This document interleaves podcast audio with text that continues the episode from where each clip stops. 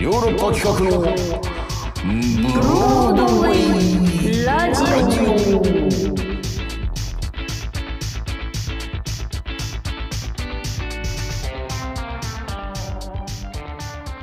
オどうも、私、ヨーロッパ企画で俳優をやっております、長野宗則です。そして、藤谷莉子です。KBS 京都 RNC ラジオ CBC ラジオをお聞きの皆様どうぞ今週もよろしくお願いいたします。お願いいたします。ははい、お便りの方を紹介させていただきましょう。い、お願いえーラジオネーム、ヒロさんからいただきました。えードロステという件名ですね。紹介します。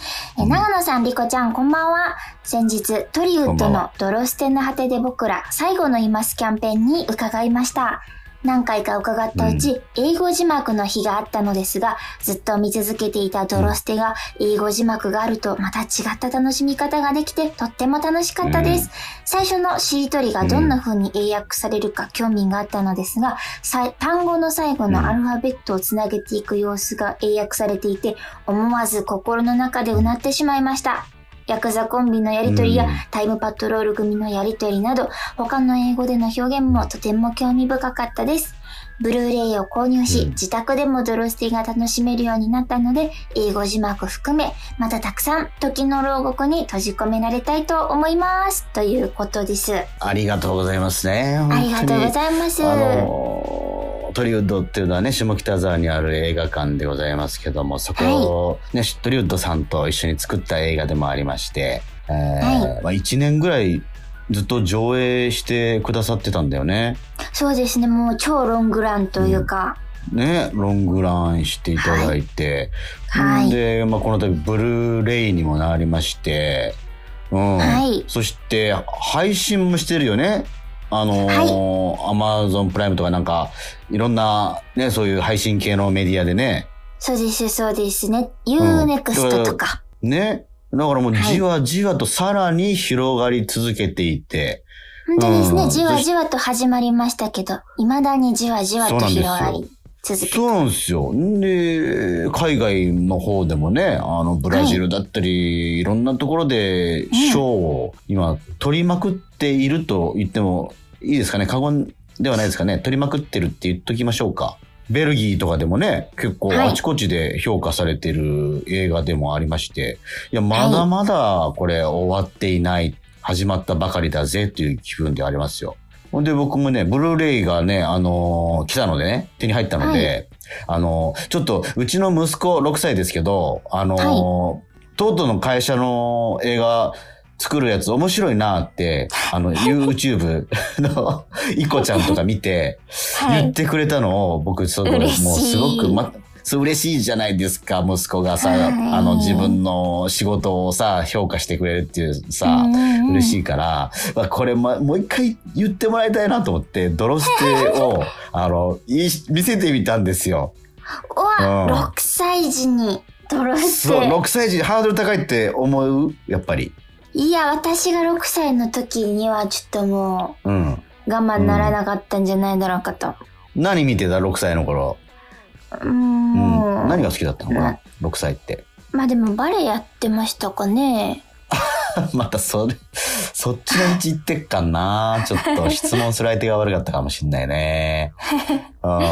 うんで、見せてみたの恐る恐る。ううんん。つまらなかったらもう、もう消したいっていう子なんですけど、本当そうはっきりですねと。。まあ6歳ですから。うん。でも冒頭もう1、2秒、まあい映画って緩やかに始まるじゃないですか。はいはいはい。で、その辺は、うん、あ、もう、つまんない、つまんないって言ってて、いあや、まだ何も始まってないからっつって、たしなめながら、うん。はいはいそうそう。で、これもうあれやで、テレビの中の、テレビの中の、テレビの中の、テレビの中のやつと喋る映画やでって言ったら、へーって言って、あ。で、ほう食いついて、で、テレビと対話するとこあるじゃん。はい。で、また、その2分後の自分になったりするじゃん。その、はいはいはいはい。ねえ。それ見て、えーって大きな声出して、はい。そうそう。もう時の牢獄にすぐロックオンされて、すごい。うちの息子うん。なんで？なんで？っつって。え、どういうこと？よなんでやねん？ってずっと言ってて。ほんで、もう最後までマジで見てくれて、えもうあれ、イコちゃんやで。あれ、イコちゃん、ああんなんやで、今回。こんな演技してるで、とか言って、もう見てくれて、もう本当に最後まで、もう、テレビの前に立ちで、スタンディングで70分見てた。すごい。これは。マジで、英才教育です時の牢ね。獄で。時間も。はい、ちょっと英才教育させてもらいまして、うん。とうとうの最後面白かったな、つって。モノマネしてくれた。モノマネ。息子にモノマネされるのむっちゃ嬉しかった。うん。ああ、そっかそっか、の、消える？トートが出てくるまでちゃんと集中力を持続して見ることもでき、そうそう。うん。とうとうの最後の言い方おもろかった、つって。まあもう嬉しこんい。な僕幸せなことなかったです。息子に演技を褒められるっていうのはもう本当に幸せで。幸せでございましたよ、本当に、ね。いや、それはいいえー話ですね。はい、そうなんです。ブルーレイディスク。ですからこれ本当にね、あのー割と幼年ね、あのーちっちゃい子から楽しめる映画でございますから。そうですね。もう6歳からいけるってことが立証されましたね。はい、そうなんです。ぜひこれ、お買い求めくださいよね。ヨーロッパのホームページからでもいけるし、もう配信からでもいけますし、紀ノ国屋書店とかでもね、多分売られてますからね。ぜひチェックしてくださいよ。ね。はいちょっとね、そんな話もありましたけども、あの、はいもう一個話したいことがありまして、なん何でしか、おおめえすげえ楽しそうなラジオ始めたな。おい、よそで。おい、藤谷。もよそでなんかラジオ始めてんな。なんだあれ？出番を待つ二人っていうラジオ番組。いや、そうなんです。早いですね。昨日始まったんですけど、この収録してる。ずいぶん楽しそうなラジオ始めてんじゃねえか。いや、等身大の姿見せやがって。そんな、あの、あれです。もう、ブロードウェイラジオのために、やっぱりう、んおしゃべりするより勉強したいなっていう、あれうんで 始めましたよ。あくまで。なんだよ、あれは。たまにちょっと、なんかはんなり京都弁出たりさ。そういうの出せよ、ここでも。おい。やなんだ楽しそうに。おお友達なので、その、このね、ブロデラジオにもう一回、お友達トーク広したいだろうが瀬ちゃんという女優さんと、あの、ねえネットラジオを始めたんですけど、まあその、ネットラジオね。出番を待つ二人、シャープ1が公開されてて、ブレーブレーって言って、もうすぐ、なんかアプリをど、聞いたんですか？アプリ、あれ、アプリ落とさないと聞けないでしょ？だって。そうです、そうです。ね？アプリ落として聞いて、そううシャープがとうご1が。女優と名乗れない二人っていういや、そうなんです。タイトルがついてて、のお互いのね、自己紹介というか他己紹介みたいな、はしてい。て、なんかなあ、あこういう、ああ、僕、広しえ、広し、広しえりになりたいと思ったよ、本当に。いやいやいや、もう、あのトーン引き出したいと思った。お師匠さんです本から、もう。お師匠さんなもんかもう、本当にもう。何これ、な、ね、ちょっと詳しく、何ど、どうやって聞けるか、ちょっとガイダンスしてよ、なんか。はい、あの、えっ、と、ラジオトークというアプリがありまして、えーうん。そこでですね、えー出番を待つ二人っていう番組を、うん。えー持ちまして、まあ、出番を待つ二人と検索していただいても、藤谷莉子と検索していただいても、もちろん広瀬えりと検索していただいても出てくるんですけど、ね。えっと、まあ、毎週水曜日の22時から、えっと、生配信をして、うん、うんえー週に何回かはその収録、12分間の収録の回をうん流すっていうつもりです。あ、生配信もやってんだね。そうなんです。生配信を毎週水曜日に、えーやっていく所存ですので、もしよかそれったらはアーカイブとして残らないの？アーカイブも残ります。残るの？あ、そう。はい、聞けます、で聞けます。そ同じそのチャンネルの中にでアーカイブが聞けるの？それは。はい。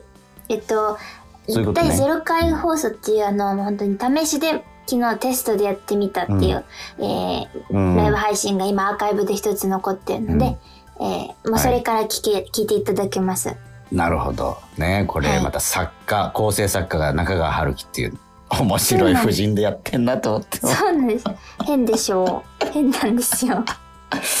中川春樹、そっち、そっちに回ったか。いや、でも、もう最強ですよ。中川さん、そっちにつけ、つけるっていうのは、すごくいい、あの、うん賢明な判断。素晴らしい判断だ。うん。いえいえ。ご自分でね、うんラジオ生配信でなさってますけど。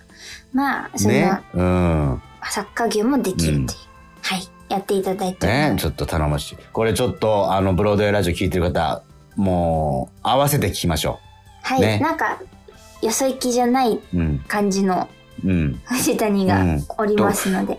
とよそ行きじゃなくていいんだって、だからブロードウェイラジオは。何いつまでよそ行きでいるつもりだよ、本当に。あ、どっちがよそ行きかというと、もう、こっちはうんがよそ行きじゃないのかもしれないですね。いや、そう、いや、そうなの？そうかな？そうとは思わない。いや、ブロードウェイっていう、そういう、さ、まあ華々しい感じうん、ドレスコードがある感識してくだじじゃないですか。さってるってこと？はいうわ、羨ましいわ。ちょっと、楽屋トークって感じなのかな？じゃあそっちは。出番をそうですね。本当に鏡前で女優二人がくっちゃべってるようなああ、なるほど。そういうイメージか。なるほど、ね。ちょっ出番を待ちながら本喋ってる感じですかね。うん。はい。はい。これ聞いてくださいよ。両方、はいぜひブロードウェイラジオ聞いてる方、は。はいアプリを落としていただいてね。ちょっと一手間いりますけども。はい。ははい。じゃあ、当番組のメインコンテンツであります、ラジオドラマのコーナー行ってみましょう。えっ、と、平沢健さんというね、えー、リコちゃんのね、はいえーお友達であり、はい今、東京の方で、えー劇団をやられているというね、方ですけれども。はい。で、脚本演出家ですか？あの劇団の方でも。そうですね、作演出をしていて、でも、大学時代にやったのは、その演技コースっていうう、んその、コース分けがされてたので、えっと、一番最初の印象は俳優でした。あ平、沢そうなんだ。はい。確かにね、見た目もなんか個性あって、はいなんかチャーミングな雰囲気ですしね。うん。そんな平沢健さんのお脚本、マッチングアプリとある小説家というタイトルのラジオドラマです。その第2話となります。それでは開演いたします。